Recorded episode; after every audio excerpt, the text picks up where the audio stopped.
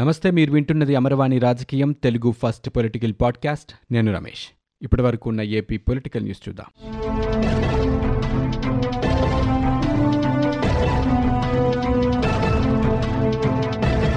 ఆంధ్రప్రదేశ్ రాష్ట్రంలో chit fund వ్యాపారం చేస్తున్న పలు సంస్థలకి చెందిన కార్యాలయాల్లో ఏపీ రిజిస్ట్రేషన్ మరియు స్టాంపుల శాఖ అధికారులు సోదాలు చేస్తున్నారు. చిట్ ఫండ్ కార్యకలాపాల్లో మార్గదర్శి చిట్ ఫండ్తో పాటు Kapil chit fund, Sriram chit fund సంస్థలకు చెందిన కార్యాలయాల్లో ఈ సోదాలు కొనసాగుతున్నాయి.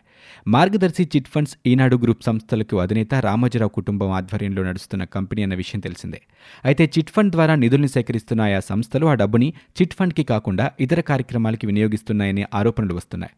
అందుకారణంగానే ఈ సోదాలు జరుగుతున్నట్టుగా సమాచారం.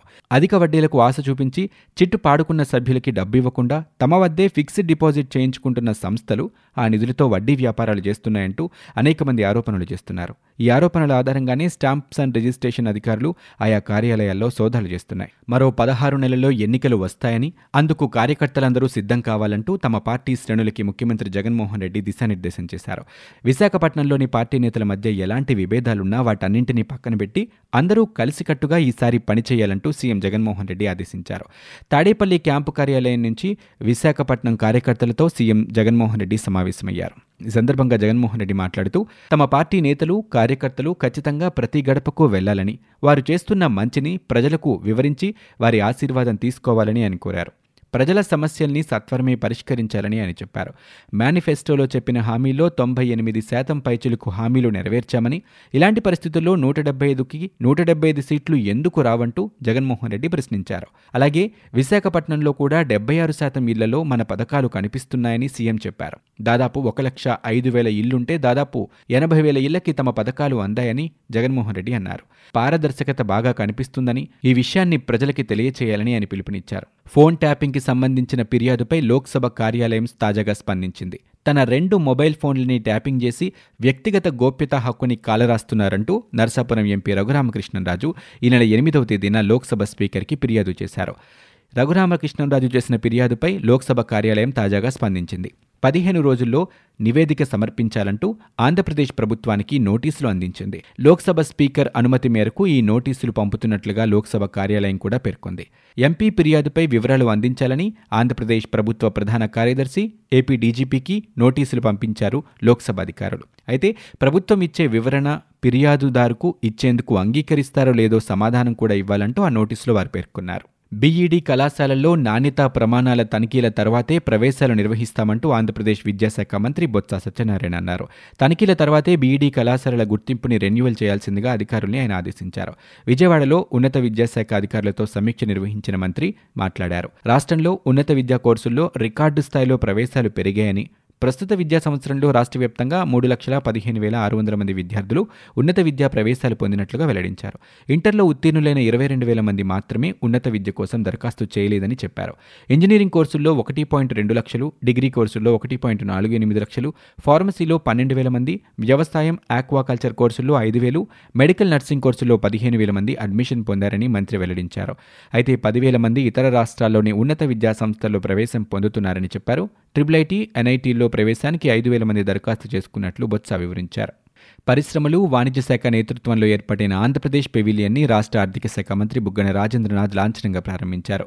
41వ భారత అంతర్జాతీయ వాణిజ్య ప్రదర్శన 2022లో భాగంగా ఢిల్లీలోని ప్రగతి మైదాన్ వేదికగా ఈ పెవిలియన్ని ఏపీ ప్రభుత్వం ఏర్పాటు చేసింది. Vocal for local, local to global నేపథ్యంతో తీర్చిదిద్దిన పెవిలియన్ని ముఖ్య అతిథిగా హాజరైన ఆర్థిక మంత్రి బుగ్గన, రాజ్యసభ సభ్యులు విజయసాయిరెడ్డి కలిసి ప్రారంభించారు. ఈ నెల 27 వరకు సాగనున్న ఇండియా ఇంటర్నేషనల్ ట్రేడ్ ఫేర్లో ఆంధ్రప్రదేశ్ సంస్కృతి, సంప్రదాయాలు, పర్యాటక ప్రత్యేకతని ప్రతిబింబించే విధంగా భౌగోళిక గుర్తింపు కలిగిన 20 రకాల ఏటికొప్పాక, మ్యాంగో జెల్లీ, క్రిస్టల్ సంచులు, లెదర్ ఉత్పత్తుల్ని ఈ పెవిలియన్లో ఉంచారు. వీటన్నింటినీ ఒక జిల్లా, ఒక ఉత్పత్తి కింద డ్వాక్రా, మెప్మా మహిళా సంఘాల కృషితో రూపొందించారు. ఇక రాష్ట్ర వ్యాప్తంగా ఆయా జిల్లాల్లో ప్రసిద్ధి చెందిన వస్తువులైన గుంటూరు మిర్చి, ధర్మవరం పట్టుచీరలు, పావడాలు, కొండపల్లి బొమ్మలు, ఉదయగిరి చెక్కతో తీర్చిదిద్దిన ఉత్పత్తులు, ఏటికొప్పాక బొమ్మలు, బొబ్బిలి వీణ, అరకు కాఫీ, ఉప్పాడ చీరలు, వెంకటగిరి చీరలు, మంగళగిరి చీరలు, మచిలీపట్నం కలంకారీ, బందరు లడ్డు, తిరుపతి లడ్డు వంటి వస్తువులకి బ్రాండింగ్ పెంచి ప్రపంచ స్థాయిలో మరింత మార్కెట్ పెంచాలనే లక్ష్యంతో ఆంధ్రప్రదేశ్ అడుగులు వేస్తున్నట్లుగా మంత్రి వివరించారు. కేంద్ర ప్రభుత్వం నిర్దేశించిన ఆత్మనిర్భర్ భారత్ దిశగా సామాజిక, ఆర్థిక పరిపుష్టి సాధించడమే ఆంధ్రప్రదేశ్ అంతిమ లక్ష్యమంటూ ఆయన పేర్కొన్నారు. నర్సాపురంలో ఈ నెల 18వ తేదీన జరగనున్న జగన్మోహన్ రెడ్డి పర్యటన ఏర్పాట్లని వేగంగా పూర్తి చేయాలంటూ కలెక్టర్ ప్రశాంతి ఆదేశించారు. ముఖ్యమంత్రి పర్యటన ఏర్పాట్లపై మున్సిపల్ కౌన్సిల్ హాల్లో అధికారులతో ఆమె సమావేశం నిర్వహించారు. ముఖ్యమంత్రి aqua university, Biyyaputhippa fishing harbour, Kalipatnam రెగ్యులేటర్ల నిర్మాణం, వాటర్ గ్రిడ్ ప్రాజెక్ట్, సబ్స్టేషన్ నిర్మాణం వంటి ప్రాజెక్టులకి శంకుస్థాపన, బస్టాండ్, 100 పడకల ఆసుపత్రి ప్రారంభోత్సవాలు చేస్తారని పేర్కొన్నారు. ఈ మేరకు ఏర్పాట్లు పకడ్బందీగా ఉండాలని చెప్పారు. ఆంధ్రప్రదేశ్ ముఖ్యమంత్రి జగన్మోహన్ రెడ్డి హైదరాబాద్కు వెళ్లనున్నారు. ప్రముఖ సినీ నటుడు, సూపర్ స్టార్ కృష్ణ పార్థివ దేహానికి ఆయన నివాళులర్పిస్తారు. అంతేకాకుండా అదే రోజు జరిగే కృష్ణ అంత్యక్రియలకి ఆయన హాజరవుతారు. కొంతకాలంగా శ్వాస సంబంధిత సమస్యలతో బాధపడుతున్న సూపర్ స్టార్ కృష్ణ హైదరాబాద్లోని ఒక ప్రైవేట్ ఆసుపత్రిలో చికిత్స పొందుతూ తుదిశ్వాస విడిచారు.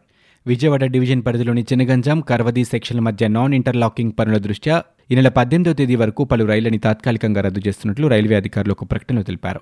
ఈ కారణంగా విజయవాడ ఒంగోలు, ఒంగోలు విజయవాడ, విజయవాడ గూడూరు, గూడూరు విజయవాడ, విజయవాడ బిట్రగుంట, విజయవాడ గూడూరు విజయవాడ సర్వీసులు రద్దు చేసినట్లుగా అధికారులు పేర్కొన్నారు.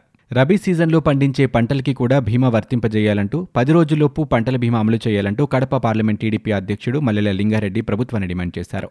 లేని పక్షంలో టీడీపీ ఆధ్వర్యంలో ఆందోళన, నిరాహార దీక్షలు చేపట్టాల్సి వస్తుందంటూ ఆయన హెచ్చరించారు. పంటల బీమా విషయంలో వైసీపీ ప్రభుత్వం రైతుల్ని దగా చేస్తుందంటూ ధ్వజమెత్తారు. సీఎం జగన్ గొప్పలకు పోయి బీమా రుసుం ప్రభుత్వమే చెల్లిస్తుందని చెప్పి ఇప్పుడు పంటల బీమా ఎగ్గొట్టేందుకు అనేక ఉపాయాలు యోచిస్తున్నారంటూ ఆరోపించారు. అందులో భాగమే ఖరీఫ్కి మాత్రం పంటల బీమా అమలు చేస్తూ 2 ఏళ్లుగా రబీ సీజన్ పంటలకు బీమా వర్తింపజేయటం లేదన్నారు. రాయలసీమలో రబీ సీజన్ బుడ్డశనగ, వేరుశనగ, జొన్న, మినుము లాంటి పంటలు సాగు చేస్తారని, ఇందులో కూడా రైతులకు నష్టం లభిస్తుందని పేర్కొన్నారు. అత్యాధునిక వస్తువులతో వందే భారత్ రైలు విశాఖ నుంచి 2 నెలల్లో ప్రారంభం కానున్నట్లు వాల్తేరు డీఆర్ఎం అనూప్ సత్పతి తెలిపారు. విశాఖలో ఆయన విలేకరులతో మాట్లాడుతూ ఈ రైలు ఏ మార్గంలో ప్రయాణిస్తుందన్న దానిపై ఇప్పటివరకు నిర్ణయం తీసుకోలేదని, విశాఖ నుంచి తిరుపతి లేదంటే విజయవాడకు ఉండొచ్చన్నారు. ఈ రైలు వేగానికి వీలుగా ప్రస్తుత ట్రాక్ సామర్థ్యం సరిపోతుందని, ఒకసారి ప్రయోగాత్మక పరిశీలన చేయాల్సి ఉంటుందని అన్నారు. దక్షిణ కోస్తా రైల్వే జోన్కు సంబంధించి ఆధునిక వసతులతో ప్రధాన కార్యాలయ భవన నిర్మాణాన్ని వేగంగా చేపట్టాలని రైల్వే మంత్రి స్పష్టం చేశారు. ఇందుకుగాను 106 కోట్లు మంజూరయ్యాయి. త్వరలోనే టెండర్లు పిలవనున్నామని పేర్కొన్నారు.